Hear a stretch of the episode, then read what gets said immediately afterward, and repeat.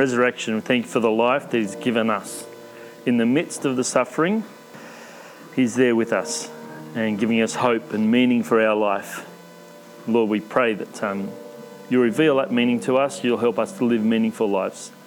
Thank you for this church and for the encouragement and for the blessing, for the challenges that we bring each other, and uh, yeah, for the meaning that we have just to, to live our lives in order to share and to give and to build up one another. We thank you for that. Thank you for Nick and for the word that he just shared with us and the reminder that is we have meaning and purpose in our life. Thank you for my wife Linda over there and Lord, just she's a fantastic woman. So blessed to have her as a pianist and a wife. Amen. well, yesterday was a little bit. I was a little bit pent up, like had a few things going on. I wanted to release some cobwebs from the, the motorbike, and um, someone got left in the dust and the exhaust. And it was, she's right. I should have slowed down a bit. road was wet and it was dangerous, and I was nowhere to be seen. Catch up. Can't go any faster. We had a moment, but we're over it now. I'm not sure if we are or not. I'm sure this afternoon we'll work it out fully. Don't worry about it. Um, Adam sent us this app, this um, this clip in a, uh, uh, messenger, messenger, and it was him um, crying his eyes out. And it was like, oh, what is going on? And the guy was um, talking about it, and he was at work and he'd lost, he'd uh, broken a bale of hay or something like that. And, and we're like, what is going on? It was, it was weird. And we couldn't work it out. And then someone said, there's an app that you can get. It's a filter that when you're laughing is really thing, it turns your laughter into tears.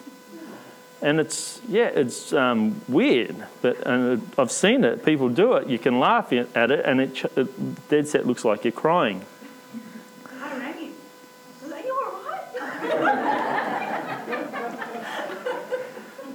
Yes, it's a weird thing to do. But what we were seeing was Adam. There was, it was no doubt it was Adam. Uh, you could see him clearly. But what he was doing was not what he was actually, what it looked like he was doing. His face had been distorted, and the image that was coming through had been distorted. And today we're looking at how um, our enemy changes or distorts the world, and w- what we see is not what it was meant to be. And so the, the topic today is that we're involved in the restoration of the kingdom by challenging the distortions of the world. That's our topic. That's what we have a think about. And have a think about some of the distortions that um, what we see is not always what is true. And we're involved in this spiritual kingdom. And it's, uh, it's going to take a bit to um, get our heads around.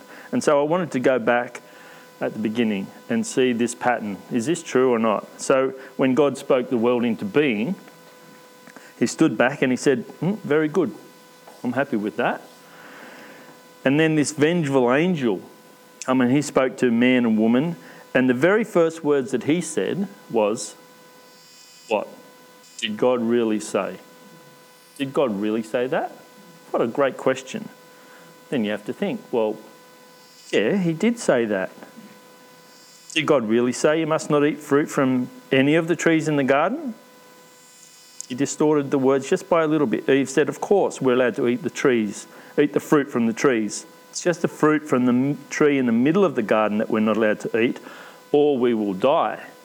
Satan said, You won't die. Exaggeration. You know, which was true. They didn't die physically, they ate it. Hmm. What was false was that they died spiritually. He didn't tell them that. See, his deception or distortion is close to the truth. It still looks and feels like this is God speaking, and it's similar, but it's distorted.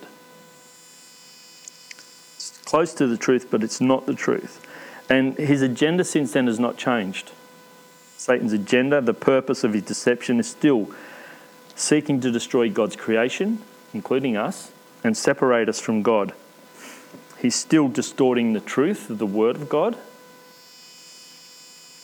And so today we're going to examine some of those challenges, and sorry, examine some of those lies and challenge some of the distortions that um, are in the world today in order to bring truth and kingdom restoration to earth. Someone's got to challenge these distortions, right? And if it's not the church, then who will it be? We have a role to play. That is not true. That's wrong. You're seeing the world through a different filter.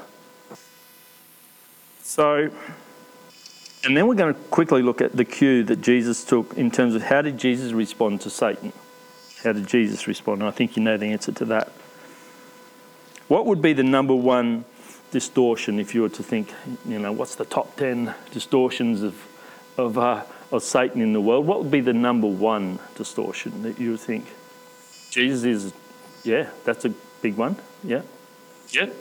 God is not true. Yeah. Massive one. You would think, pardon? It's all about you. Yep, there's lots, isn't there? The number one distortion, this is very, very tricky. He's a very tricky guy. The number one, what do you think? That he's not real. Top of the class. See, he's, he's, a, he's a budding theologian. He's on his way. Took him a few moments to process, but doesn't tell us that God's not. Was it on the slide? No. Oh. um, yeah, you'd think that Satan go, no, no, God's not true, everyone. Just total opposite of what is true. But he's not that dumb. He's smarter than that. He just he says, um, and this is a line off that off this movie, uh, which is where I get most of my theology from. not true. This, and the usual sus- suspects. It's actually written from a book or a tale uh, written in 1864 called The Generous Gambler, and uh, this guy wrote, The greatest trick the devil ever pulled was convincing the world that he didn't exist. The Barna Group recently conducted a survey on spiritual beliefs and attitudes, and they found that 78%, almost 80% of Christians who described themselves as Christians, believed in an all powerful God. Yep, God, God's true, He exists, He's all powerful, which is a bit weird because you'd think if you called yourself Christian, you would say it would be 100%. Anyway, so 80% said, yep, God is fully, fully God. Um, and 70% did not believe in a real personal evil force of Satan or some force of evil, the devil. Almost 69%, 70% didn't believe in truth, and 8% weren't sure. So if you add the 8% to the 70, you almost got 80% of people who don't believe in Satan.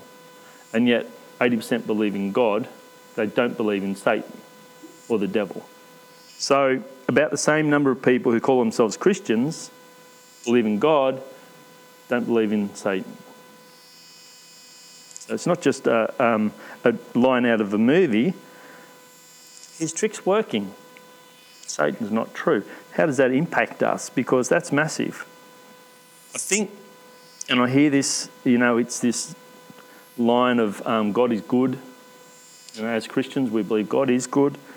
Uh, he's the creator. He's, he's, um, he would never do anything evil. Um, so, how could he send someone to hell? And if God's good, then why would he even create someone like Satan who is an evil person? How does that impact us? Well, for me, th- i was thinking about it. The danger for Christians is that we leave ourselves wide open to attack. It would be like walking into a battlefield, front line, and expecting not to be shot. Hey everyone, I'm here, running in, and uh, I'm invincible. That's that line of uh, Roy off uh, Shanghai Knights. He didn't think he could be shot. He, was, he had bullet holes all the way around him, and he thought he was invincible. Have you seen it? No one's seen Shanghai Knights. Thank you, brother. See your hand.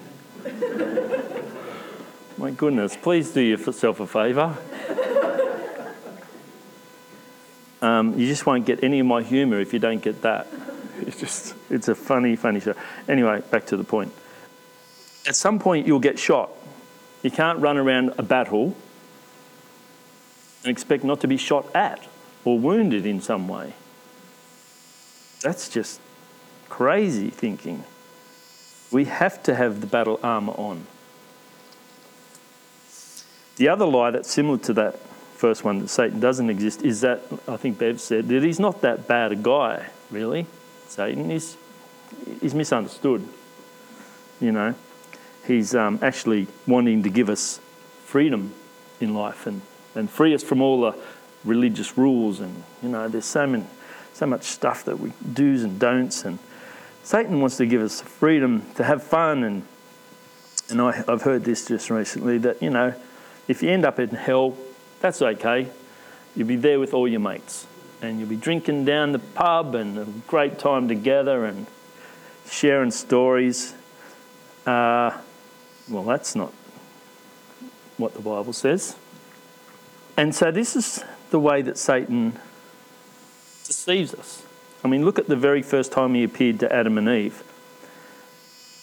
He was disguised as this friendly advice giving counselor type python. He, he was really just seeking what was best for Adam and Eve, telling them that God's holding out on you guys. You know, you're not fully living to your potential. If you've done this, then, you know, maybe life would be better for you. You'd be, you'd be even like God. You would have wisdom and knowledge that you don't currently have. He was an advice giving type person he didn't introduce himself by saying, Hi, Adam and Eve. It's, uh, you know, my name's Satan, your local personal force of evil. I'm here to tempt you and destroy your relationship with God and eventually kill you personally. I want to separate you from God forever. That's the truth. But he didn't say that. He was distorting the truth. So Paul says to the church at Corinth that Satan disguises himself as an angel of light. He's not the angel of light, he is disguised as the angel of light. He's dressed up like the angel of light. It's no wonder people are tricked and, and we see the, distortion. Uh, there's a show on TV just recently that we were watching, and it's um, this beautiful, you know, Satan was depicted as this.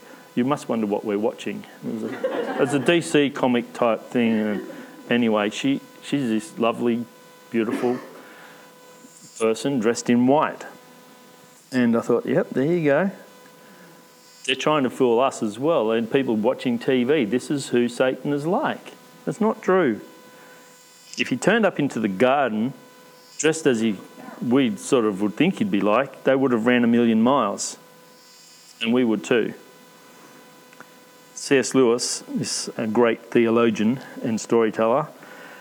Uh, he, he describes this. He says there are two equal and opposite errors into which the human race can fall about the devils. One is to disbelieve their, in their existence, and the other is to believe and to feel one feel an excessively and unhealthy interest in them. They themselves are equally pleased by both errors and hail the materialist and the magician with the same delight. So, if we can accept that Satan is real and that he's trying to destroy our relationship with God, then the third thing that we must be aware of is that he's a liar. If we know that he's true, then what's he up to? The third thing he's trying to do is tell us lies. John says, John 44. He was a murderer from the beginning. He's always hated the truth because there's no truth in him. And when he lies, he's consistent with his character, for he's a liar and the father of lies. A father of lies. And he's still whispering in our ears and minds.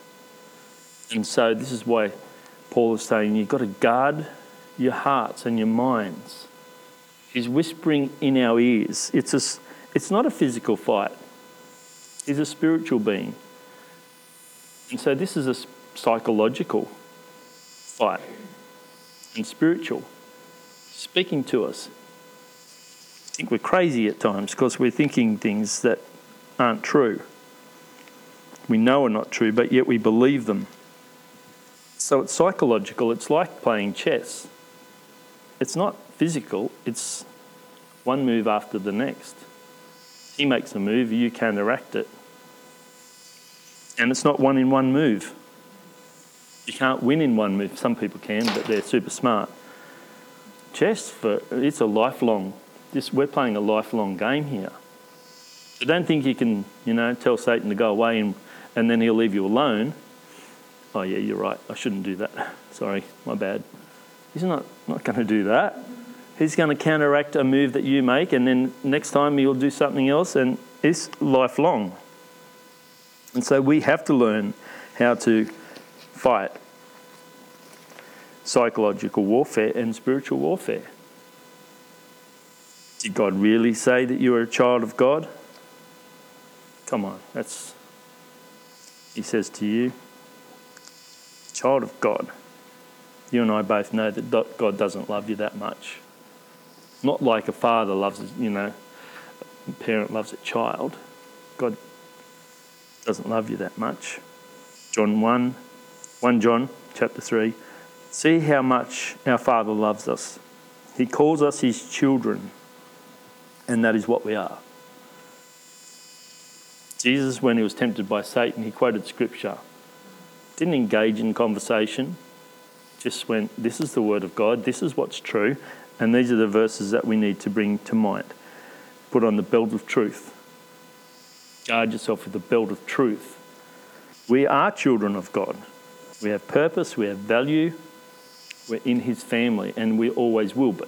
He will tell you the opposite. Did God really say that your sins are forgiven? Come on, be honest with yourself. You know that your sin is pretty bad.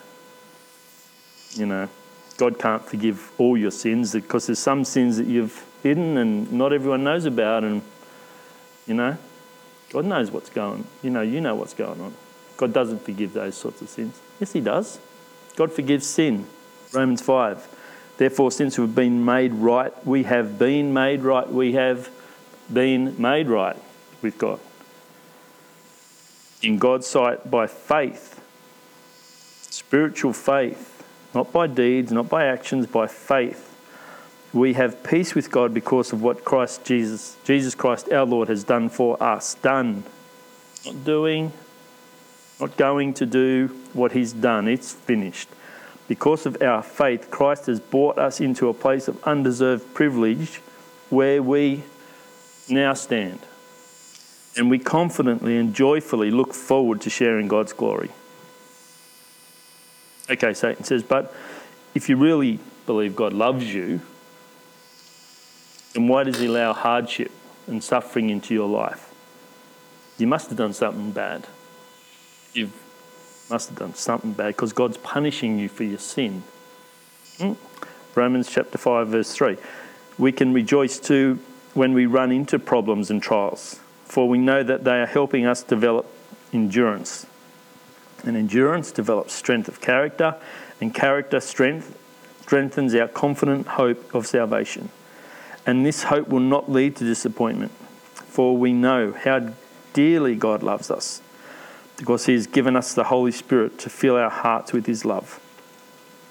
Satan says, Your life has no meaning, no purpose, no value. God has no plan for your life. He's just winging it. You're lost. You're just wasting your life. Not true. Romans chapter 8, verse 28 says that we know that God causes everything, good and bad, checkmate, good and bad, to work together for the good of those who love God and are called according to his purpose for them. God knew his people in advance and he chose them to become like his son so that his son would be the firstborn among many brothers and sisters. And having chosen them, he called them to come to him. And having called them, he gave them right standing with himself. And having given them right standing, he gave them his glory. I love this. I, I think the, the idea of a checker checker game is not too bad in that God already knows the moves that you're going he's going to make. And so you move and he's like, Yeah, I knew you were going to do that. I'm going to take that move, turn it for my glory. Counteract it. I've made mistakes in my life and I was like, wow, look how God used that. I didn't see that coming. And Satan would be the same. He'd be just like, blood drained from his face if he had blood. That's uh, not true. Spiritual being. And we could go on and on with the lies. The main thing is that you recognize that Satan is real.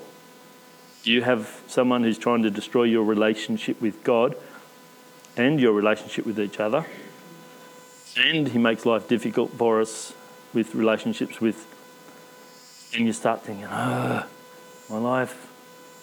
Someone is behind all of these issues. I can't, didn't write the verse down, but uh, I'm going to come back to this one. Tim's going to speak on this next week. Satan is scheming. What's that word? He has. Yeah, that's First Peter somewhere. He's got this idea. He's got an agenda, and he's setting a plan, a plot against us. That's what he's trying to do, and he's trying to bring us unstuck. So behind all the problems, there's someone going, "Yeah," whispering in our ears.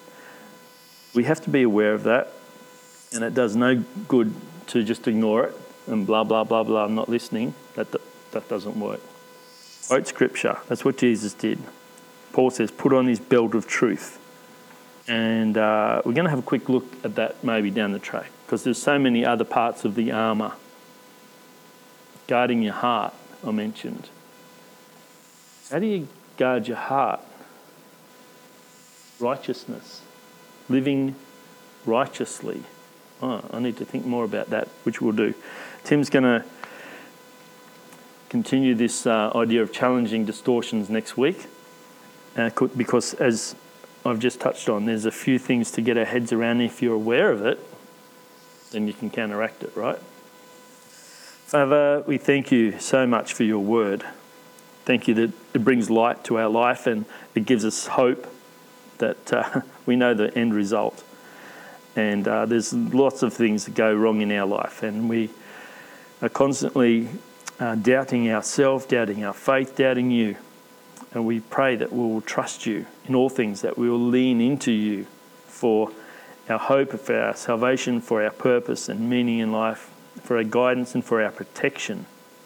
And uh, we pray that these lies won't become part of our thinking, part of our life and action, that we will reject them and live according to who you've called us to be. And that as a result, our life will start to uh, reverse these distortions in, in people who've believed them. And we pray for the, the kids in this school that um, are constantly hearing voices in their heads from other people and, and from Satan about you. And, this, and uh, there's many people we know who just have, have bought into the lie that Satan's not real and that life is all good. Uh, Lord, we pray that you'll bring, give us opportunity this week to share the truth of who you are and to challenge those distortions. We ask for your help as we do this in Jesus' name. Amen.